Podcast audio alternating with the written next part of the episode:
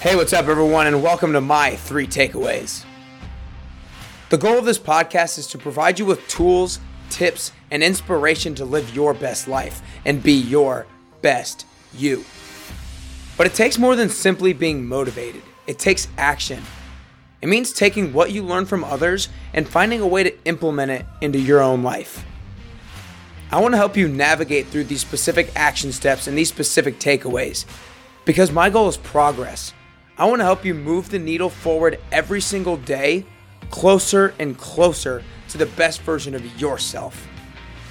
Let's go to work.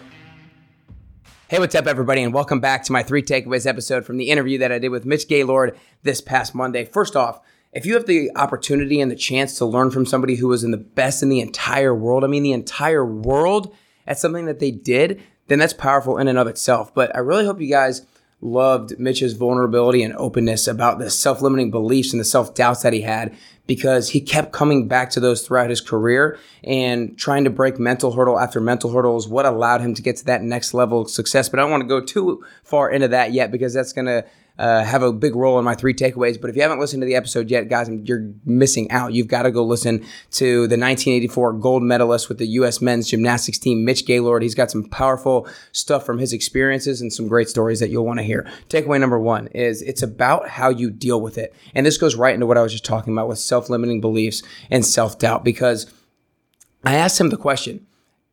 Do, how do you deal with those things or how do you eliminate those things? And then I kind of caught myself. I was like, I don't know if we're ever able to eliminate those self-limiting doubts and self-limiting beliefs. I think they're always going to show up. So it's not about it's not about eliminating it, but it's about how you deal with it. And Mitch said success is right on the other side of self-doubt. It's inevitable that when you're moving up in your career, when you're moving up to that success ladder, that you're going to kind of question yourself whether or not you're worthy of that level of success, of that level of pay, of that level of responsibility. But if you just continue to persist forward, then success is right on the other side of that. And Mitch is a perfect example of that because he had so many mental hurdles that he had to break through. And then he ended up winning a gold medal, a silver, and a couple bronze medals at the 1984 Summer Olympics in Los Angeles. Takeaway number two is saying it doesn't make it true. I love it when Mitch brought this up because he said that he there was a moment in his career when he was like, I'm never gonna let these mental hurdles or these self-limiting beliefs and self-doubts hold me back from achieving the level of success that I want to achieve. But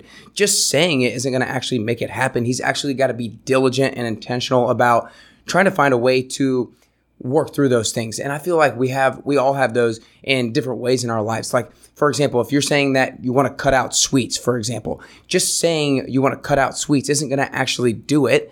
Maybe you're not trying to cut out sweet sweets, whatever it is in your life just saying it isn't going to actually make it happen. You have to be diligent and intentional about creating action steps to create a higher sense of belief that you can actually do it yourself. And when you create action steps and something that's measurable, something that you know the start and the finish to, you're much more likely to actually follow through with doing it. So let's take the example of cutting out sweets. You can't just say I'm going to cut out sweets, but if you create an action an actionable plan. Like say I'm going to have 3 sweets a week for the first three weeks. Then I'm going to have two sweets for the next two for the next three weeks. One sweet a week for the next three weeks. Like that's just something I'm making up off the top of my head. But if you just create an actionable plan, you've got to be diligent. You can't just expect that saying it is actually going to make it come true. Takeaway number three is your weaknesses don't have to be permanent. When Mitch was talking about how he had to work on his weaknesses to actually achieve the gold medal, I literally went right to Scott Hamilton, episode number four. And because they both talked about how that was the one thing that they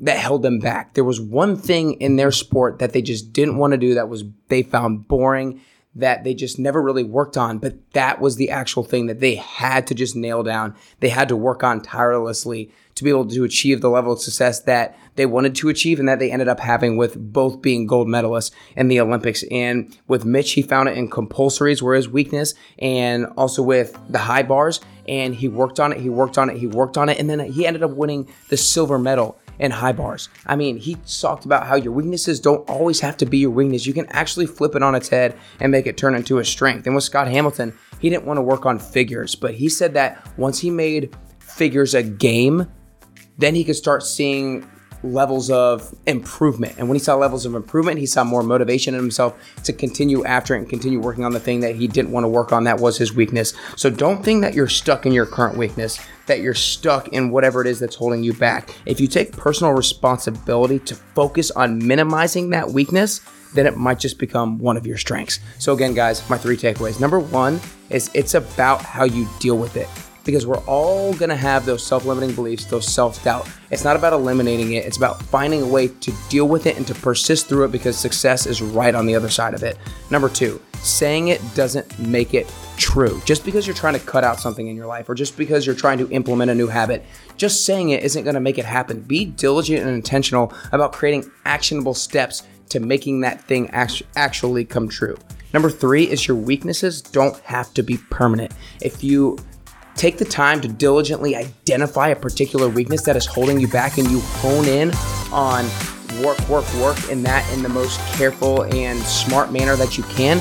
That might just become your strength. I hope you guys really enjoyed the Mitch Gaylord's episode. If you if you haven't watched it yet, go ahead and watch it, guys. So many great stories and experiences that he opened up with, and so many tools that he he talked about that helped him overcome those mental hurdles because I know I have mental hurdles that I have to overcome every single day. And I know a lot of you guys do as well. And if you know somebody who is going through some mental challenges right now, send them this episode. This might, this might just be the thing to get them over the hurdle and get them over the hump. So be someone's hero today and send them this episode. I hope you guys have a great rest of your day.